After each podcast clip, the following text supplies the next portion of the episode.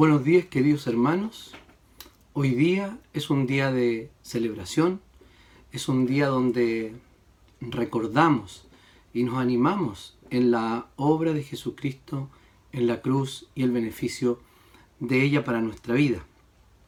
También hoy día es un domingo especial, ya que hoy día celebramos el domingo de Pentecostés. Es el domingo donde celebramos la venida del Espíritu Santo, la venida allí donde estaban esos 120 reunidos y recibieron el Espíritu Santo como una, un cumplimiento a la profecía de Joel y también en cumplimiento a lo que había profetizado el propio Señor Jesucristo en varios eventos y en varios discursos que podemos ver registrados en, el, en los evangelios. Eh,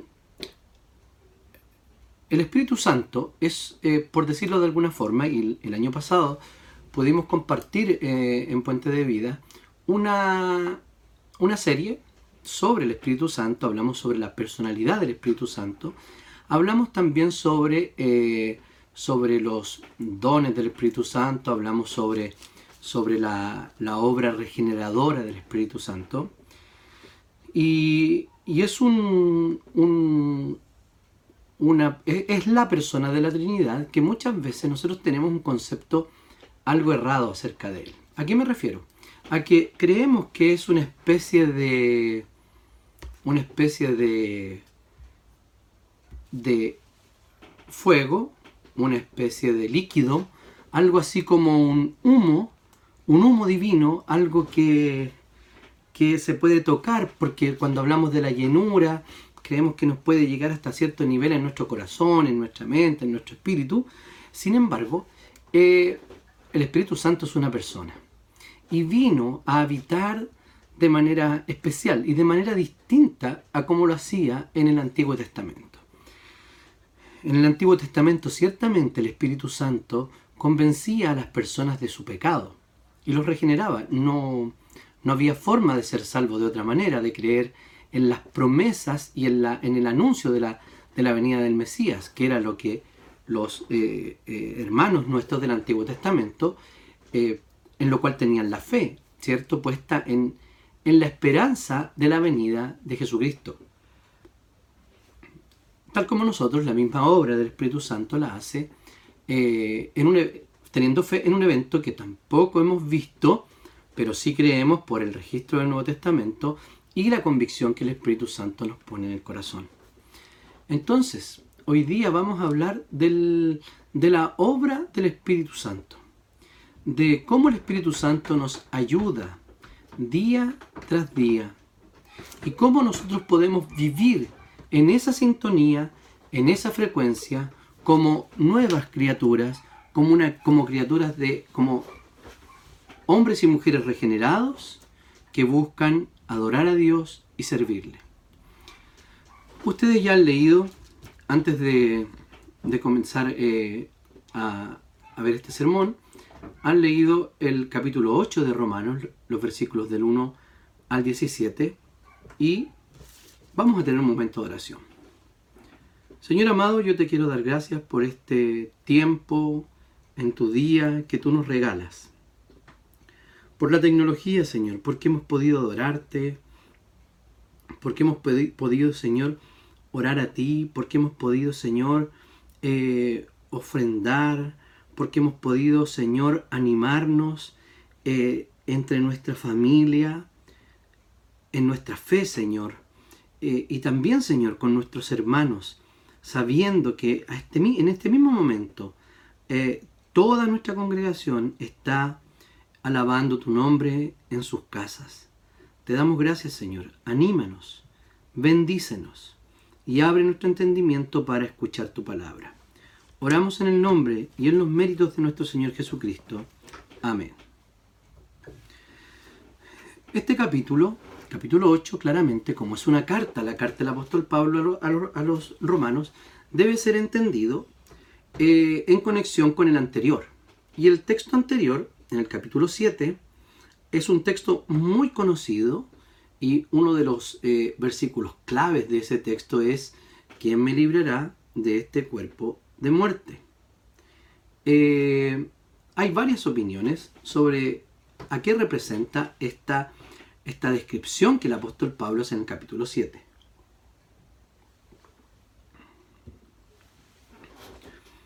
Bien, yo tengo la convicción de que el capítulo 7 nos está hablando acerca del conflicto, acerca de la batalla que cada cristiano día tras día tiene que dar en contra del pecado.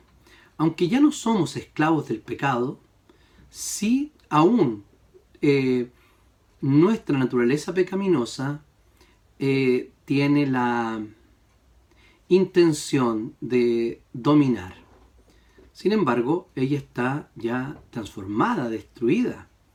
Entonces esa naturaleza pecaminosa llamada concupiscencia también por, por Santiago, o en otros textos, eh, literalmente en los textos paulinos se le llama carne, no como cuerpo, sino como naturaleza pecaminosa, el,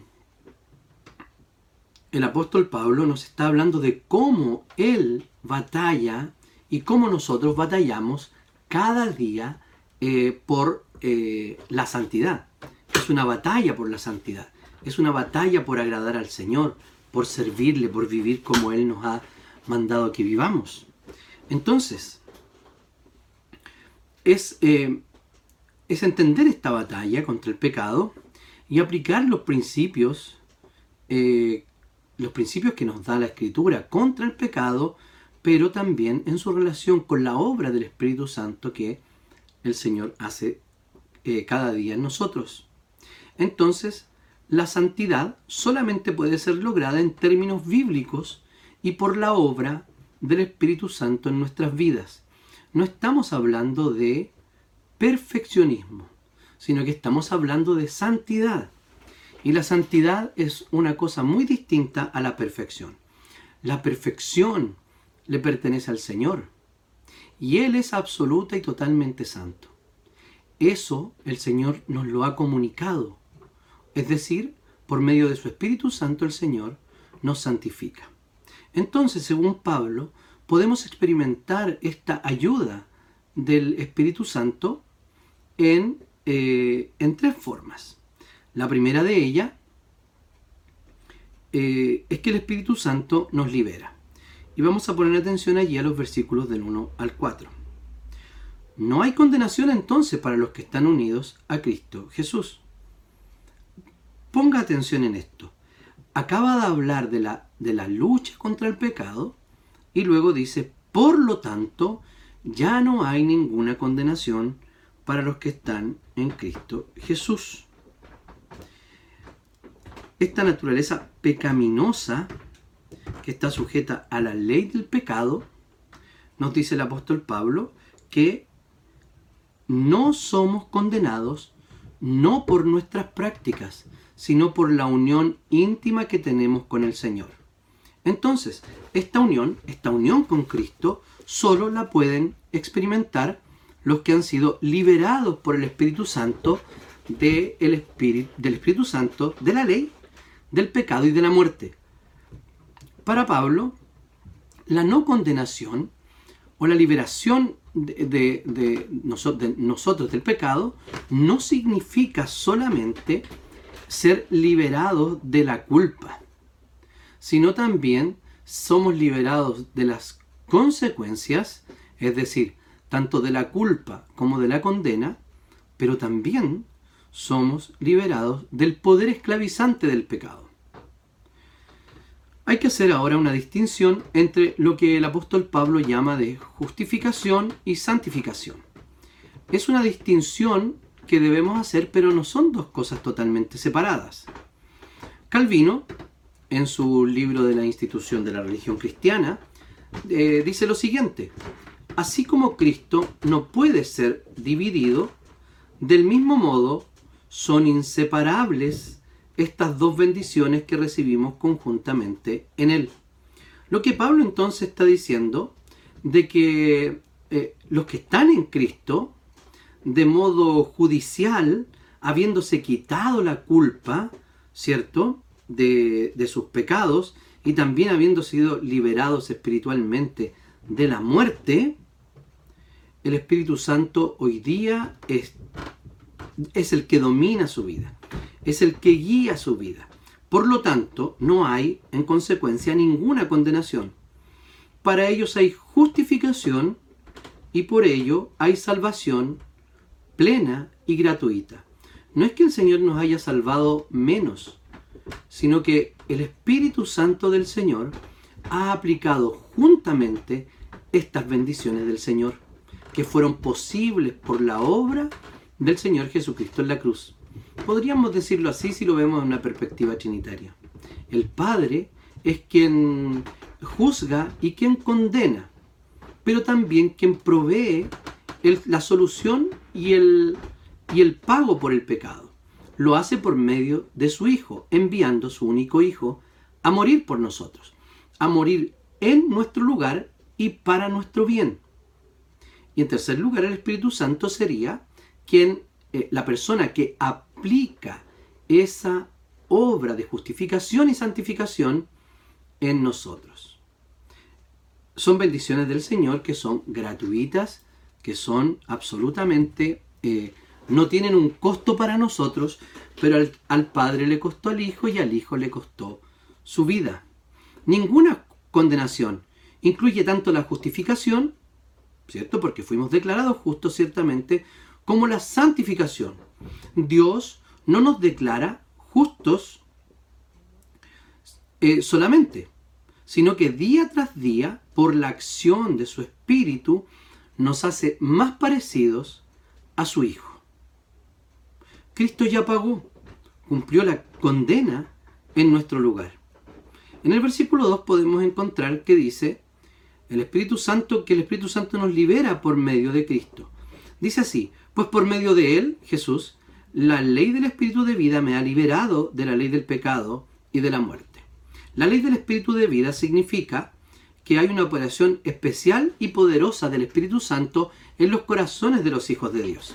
Entonces se trata exactamente lo contrario a la ley del pecado y de la muerte. O sea, lo que está descrito en el capítulo 7 es que estamos dando la batalla en el poder del Espíritu Santo que nos da vida. No es una batalla que peleamos solos, porque si peleáramos solo esta batalla, no podríamos ganarla de ninguna manera. Entonces, así como la ley del pecado produce muerte, del mismo modo la ley o el factor gobernante, del mismo modo la ley eh, o el factor gobernante, el Espíritu Santo es el que produce vida. Entonces, por medio de Jesús, en base a sus méritos, en la, expiación, en, la expiación y por medio del poder vivificante de la unión que tenemos con Él. ¿Por qué? Porque el ser unidos a Cristo es ser conectados de nuevo a esta fuente de poder, ¿cierto? A, un enchufe, por, decirlo de alguna manera, por ilustrarlo. Yo siempre digo, las, ilustraciones, tienen su, ilustraciones tienen su limitación. Pero es, es, eso, básicamente, estábamos apagados, muertos, y fuimos conectados a la vida con Cristo. ¿No es así? Entonces, ¿cómo nosotros podemos eh, entender esta batalla y esta, y esta eh, lucha que tenemos, que a veces parecemos que estuviéramos esclavos, esclavos del pecado o de un pecado? Sin embargo, el Señor nos dice que nosotros somos libres, que nos ha hecho libres. Entonces, ¿parece una contradicción? No, en la escritura no hay contradicción. Porque cuando eh, leemos eh, textos como los que acabamos de leer, el 8 del 1 al 2, podemos decir que la palabra de Dios es maravillosa y que hace un verdadero y realista relato del hombre que yo soy. ¿Por qué? Porque por un lado sí, soy prisionero, como lo decía el apóstol Pablo en el 7. Pero el pecado no tiene el control absolutamente de nosotros. Y como todavía estamos en esa batalla, no podemos llevar una vida, ojo, absolutamente sin pecado.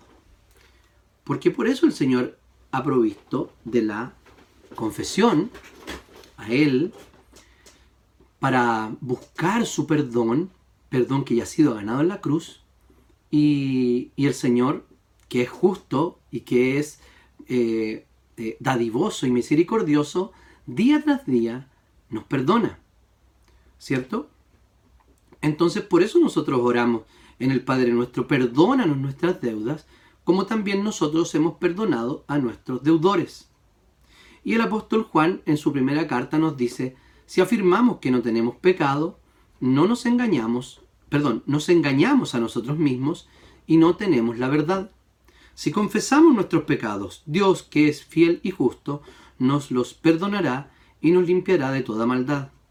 Si afirmamos que no hemos pecado, lo hacemos pasar por mentiroso y su palabra no habita en nosotros. Los textos que acabamos de leer eh, no nos dicen otra cosa sino que, sí, claramente, eh, podemos gozar de la victoria que Cristo ha obtenido por nosotros en la cruz, pero que participaremos de, manera plena y total en el futuro. El Señor y esa esperanza nos sostiene en todas nuestras luchas. La ley era incapaz para salvarnos y de santificarnos y por eso vino Jesús. Los versículos 3 al 4. La palabra que aparece allí porque indica lo que Dios logró al enviar a su Hijo en la cruz.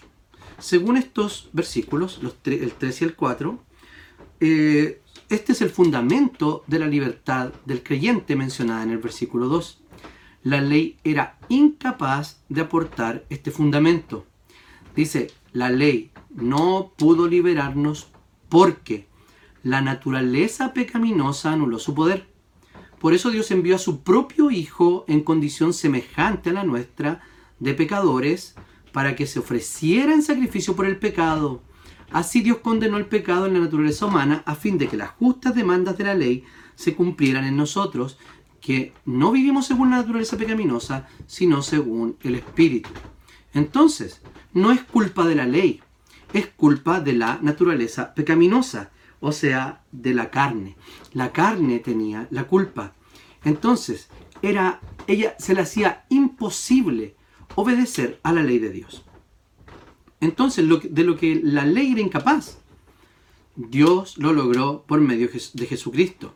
Él fue quien al enviar a su Hijo al mundo a morir por los pecadores, satisfizo las demandas que él mismo tenía de justicia, liberando de esta manera a los pecadores y también inundando sus corazones del amor de Dios y del, del deseo de hacer su voluntad.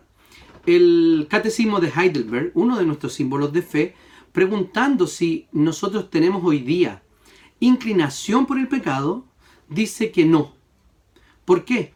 Porque hemos sido renovados. Aquel que tiene inclinación como su inclinación primaria con el pecado, no una lucha, sino como inclinación primaria, es porque simplemente no ha sido regenerado.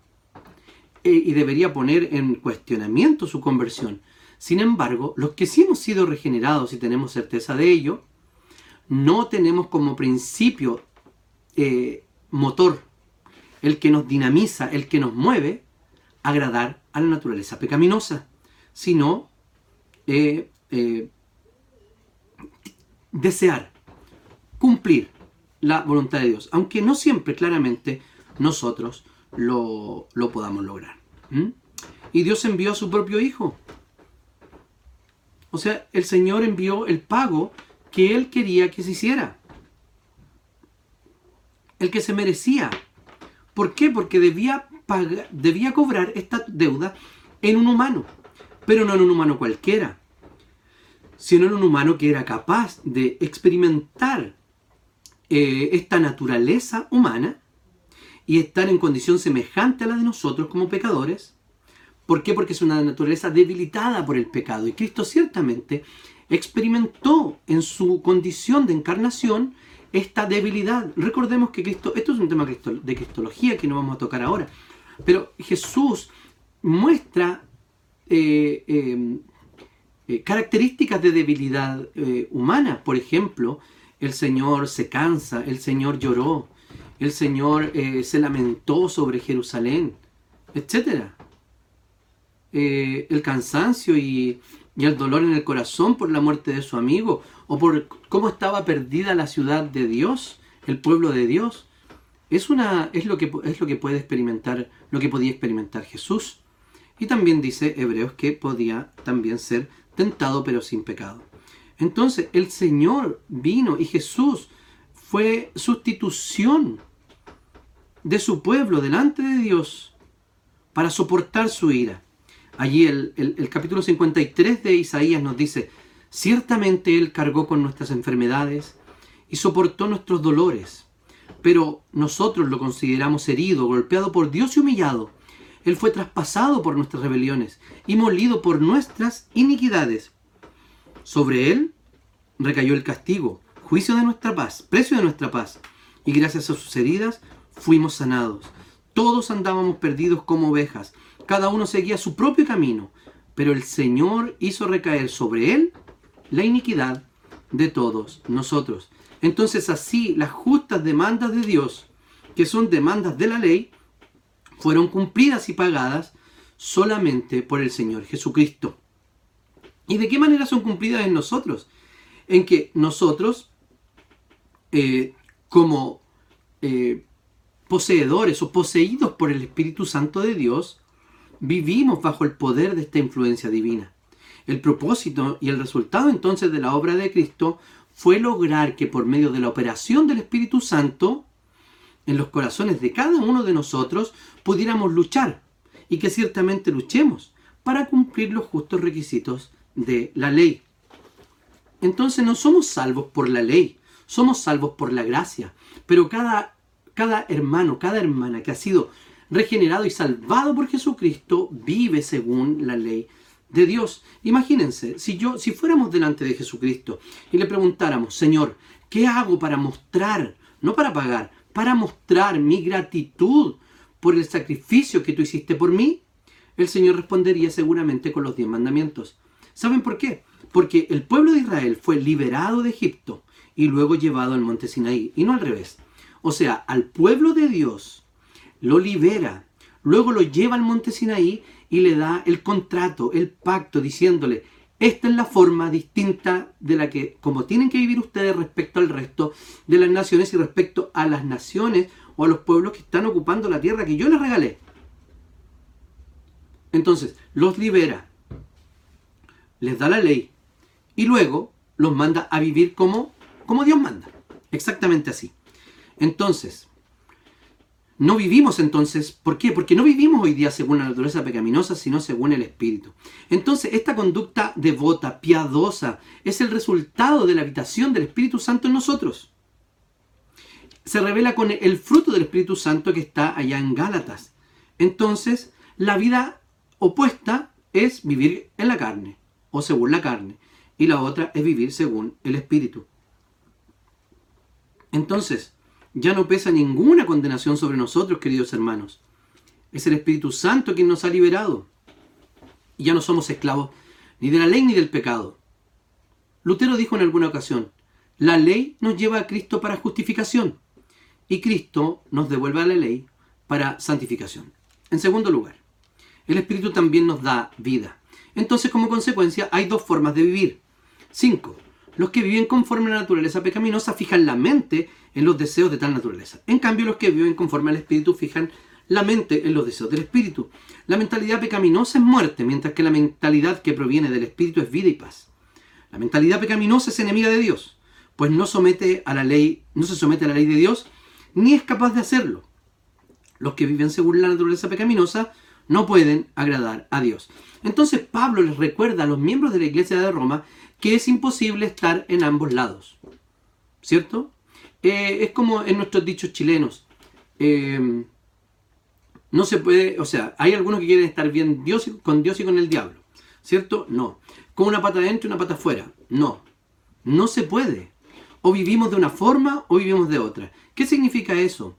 Que la disposición básica de nuestro corazón hoy día, de nuestra vida, está del lado de Dios o está del lado de la naturaleza pecaminosa.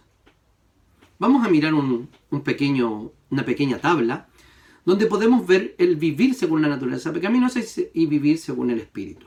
Primero la forma de pensar. Fijan la mente en los deseos de tal naturaleza. Los que viven según el espíritu fijan la mente en los deseos del espíritu. los resultados de esta forma de pensar. La mentalidad pecaminosa es muerte. La mentalidad que proviene del espíritu es vida. La mentalidad pecaminosa es enemiga de Dios. Y la mentalidad que proviene del espíritu es vida y paz. Y esto genera una forma de vivir, porque como creemos y lo que amamos es como vivimos. Entonces, los que viven según la naturaleza pecaminosa no pueden agradar a Dios.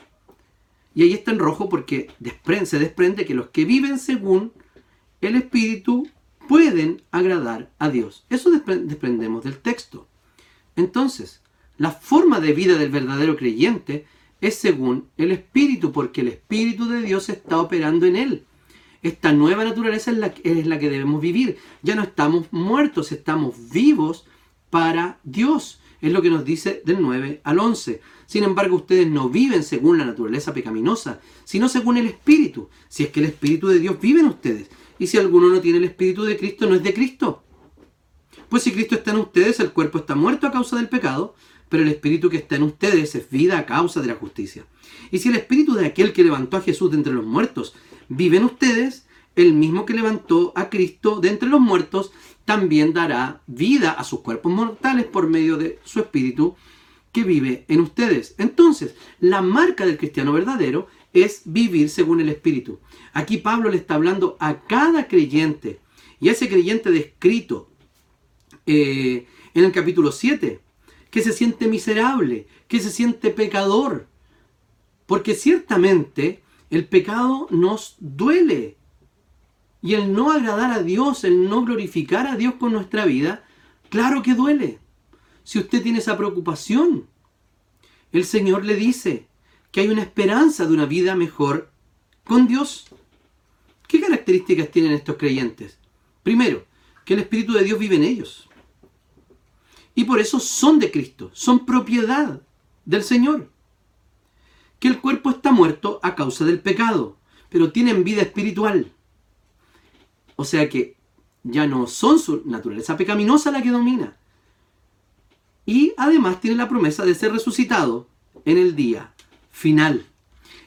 Fíjense lo tremendamente importante, queridos hermanos, que es la mentalidad, la cosmovisión en esta batalla de santificación. ¿Por qué razón? Porque la palabra del Señor siempre nos pone eh, de manera muy enfática el pensamiento. No voy a hablar de pensamiento positivo o algo por el estilo, no, sino lo que la Biblia nos dice. Dice que sea algo agradable, algo bueno, algo justo, algo que es de buen nombre, en eso pensad, en eso piensen. Entonces, es un hábito intelectual el pensar y poner nuestra mirada en cosas que son bellas, en cosas que son agradables. Esto quiere decir que el Señor nos invita a no, como decía mi tata, a tomar caldo de cabeza. O sea, a pensar, a comenzar a imaginar y darle rienda suelta a ese pensamiento. El Señor siempre nos da una oportunidad para echar pie atrás. Siempre nos da una oportunidad para cerrar una página de internet. Siempre nos da la oportunidad para no echar una segunda mirada alguien que pasa frente a nosotros. El Señor siempre nos da una oportunidad para cuando vamos a hablar algo indebido, podamos callarnos. El Señor siempre nos da la oportunidad de salir. Somos nosotros los que no aprovechamos esa oportunidad. Por eso, hermanos, la mente es importante en esta batalla.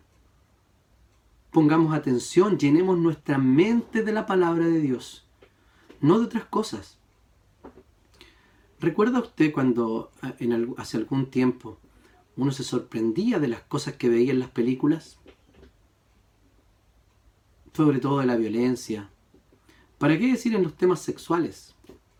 Hoy día es pan de cada día. Nuestros hijos y adolescentes están insensibilizados al respecto.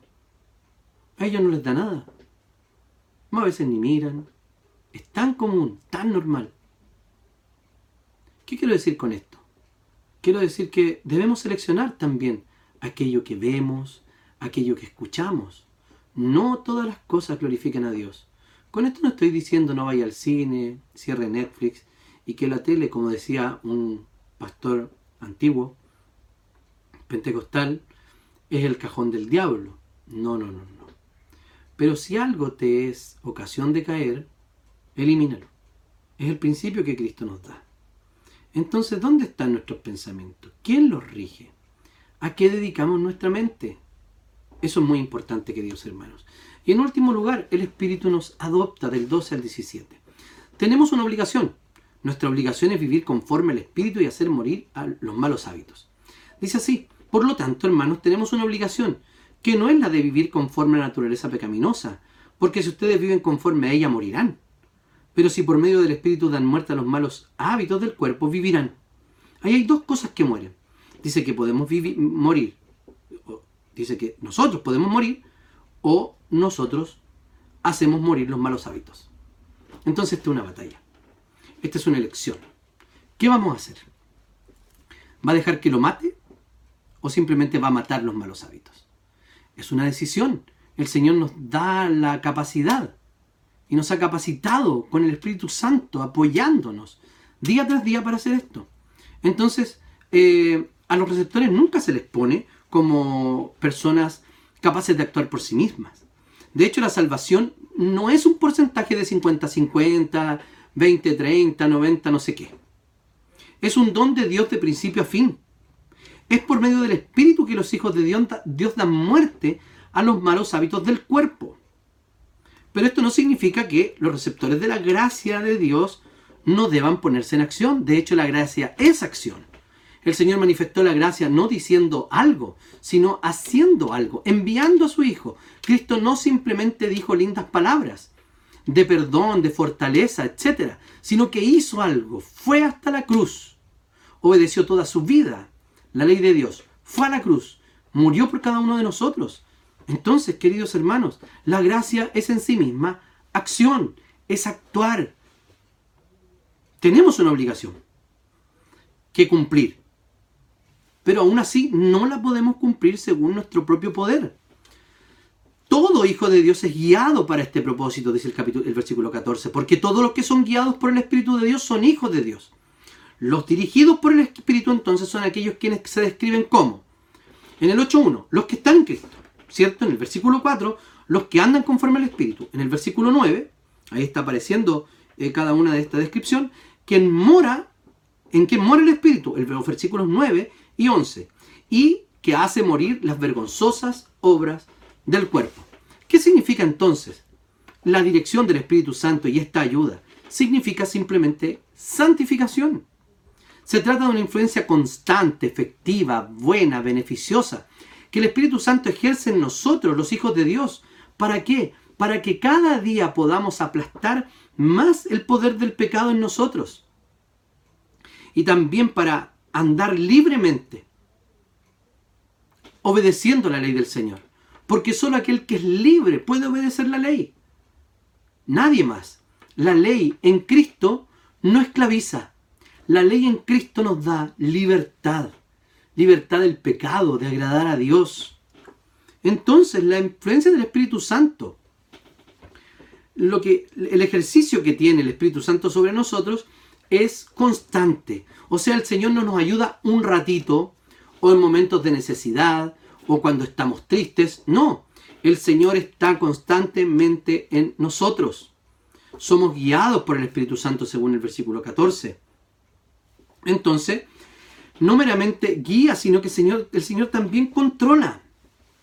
Ser dirigido por el Espíritu Santo significa ser guiado.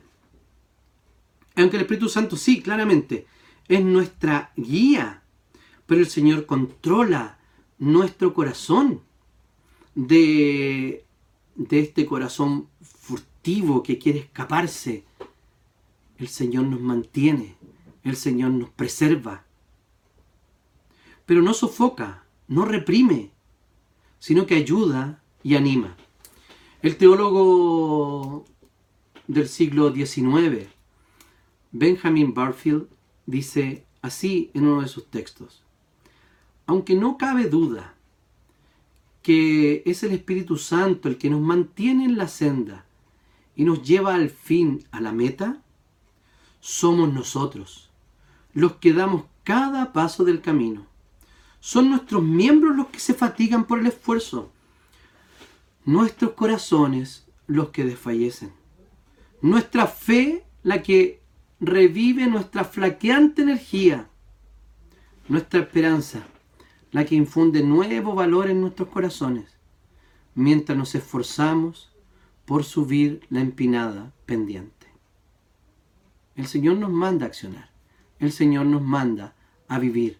Por lo tanto, el pecado debe ser un accidente en nuestra vida y no una forma de vida, no algo con lo que nos identifiquemos.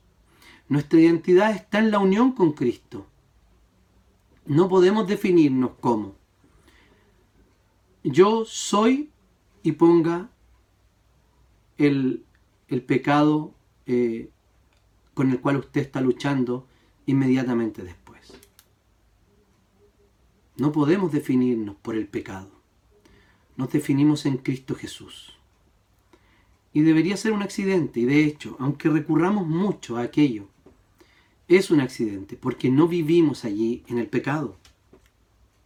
Ahora bien, si usted está viviendo en el pecado y no se ha arrepentido, es hora de arrepentirse y de poner su corazón delante del Señor para ser librados del poder del pecado.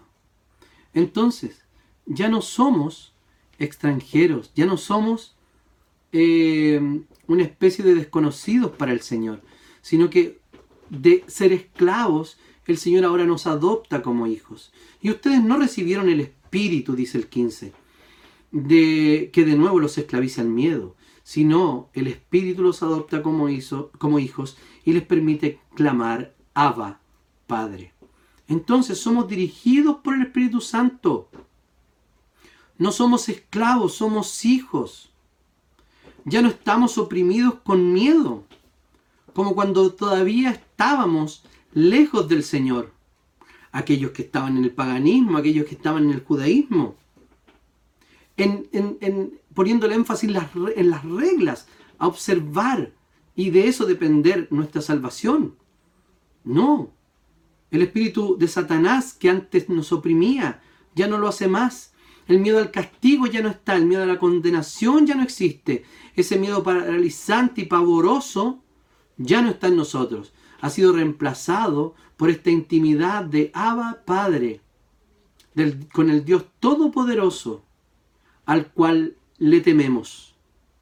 El Espíritu que nos adopta también nos, nos permite saber que estamos en una nueva relación con Dios, en una relación íntima, de adoración a aquel que le podemos decir, papito.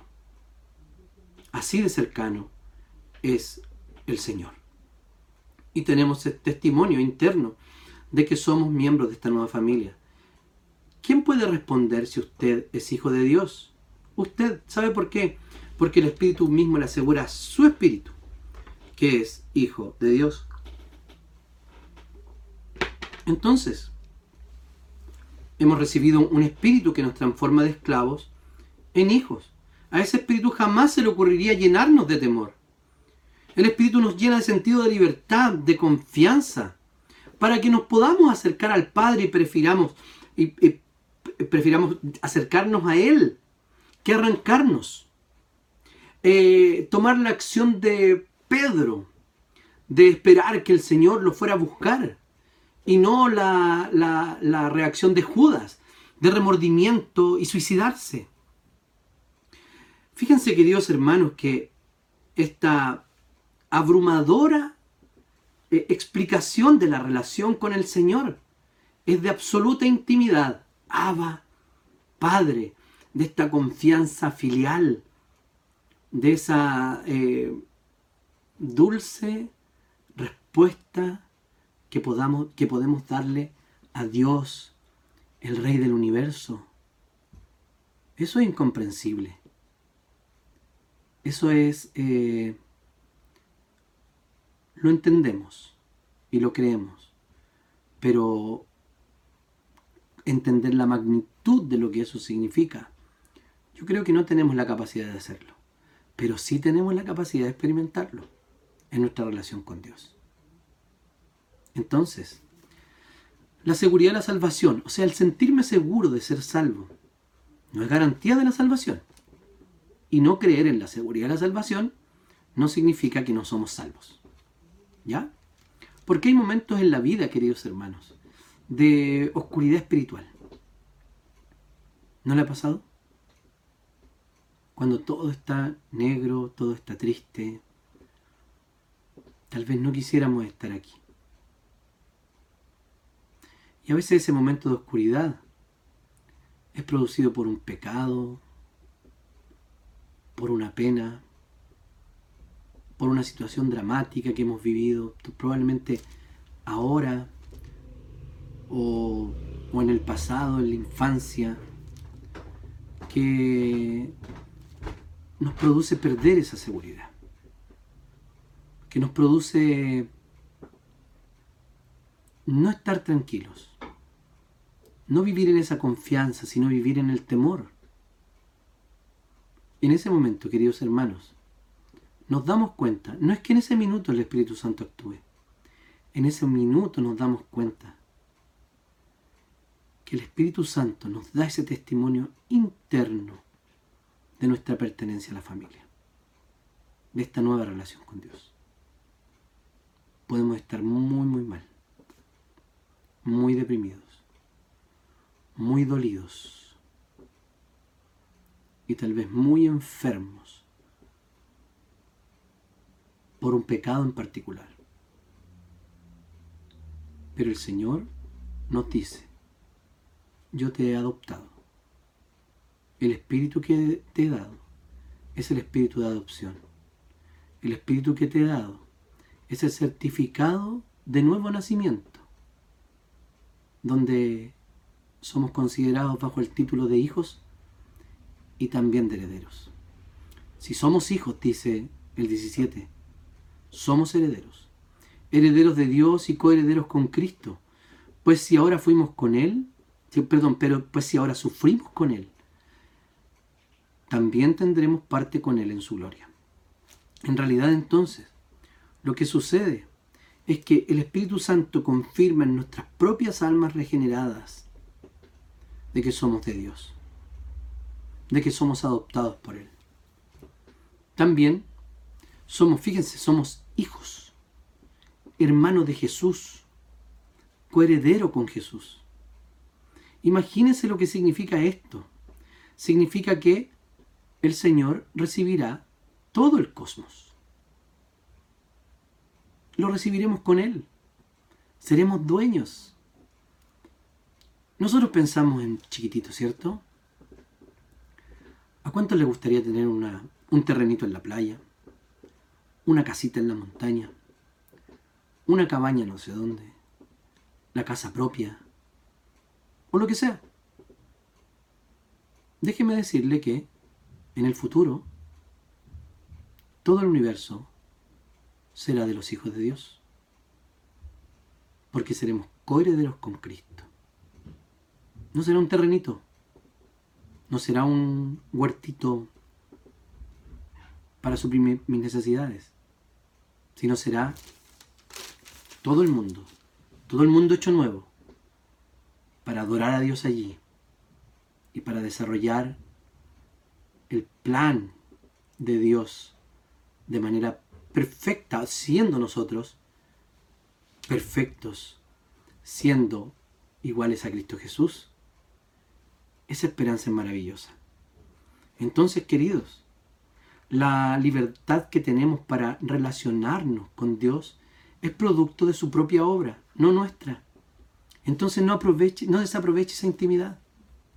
La intimidad que tenemos con el Señor, a la intimidad que Él nos llama. El Espíritu Santo que nos ayuda, primero, recordemos, nos libera. Ya no tenemos ninguna condenación, ya no estamos encerrados, ya no tenemos culpa, no tenemos deuda, no pagamos nada. También el Espíritu Santo, quien nos ayuda, nos da vida. Estábamos muertos, nos dio vida con Cristo, Pero además nos promete que si morimos antes que el Señor venga, seremos resucitados juntamente con todos los demás, así como Cristo fue resucitado, recibiendo un nuevo, un renovado cuerpo en la resurrección, para vivir para siempre con el Señor. Y no solamente nos da vida, sino también nos adopta, nos hace sus hijos. El Espíritu Santo, el Padre, por medio del Espíritu, nos ha adoptado como sus hijos. Entonces, queridos hermanos, ¿podemos vivir en el Espíritu? Claro que sí. ¿Por qué? Porque el Espíritu de Dios vive en nosotros. Oremos al Señor.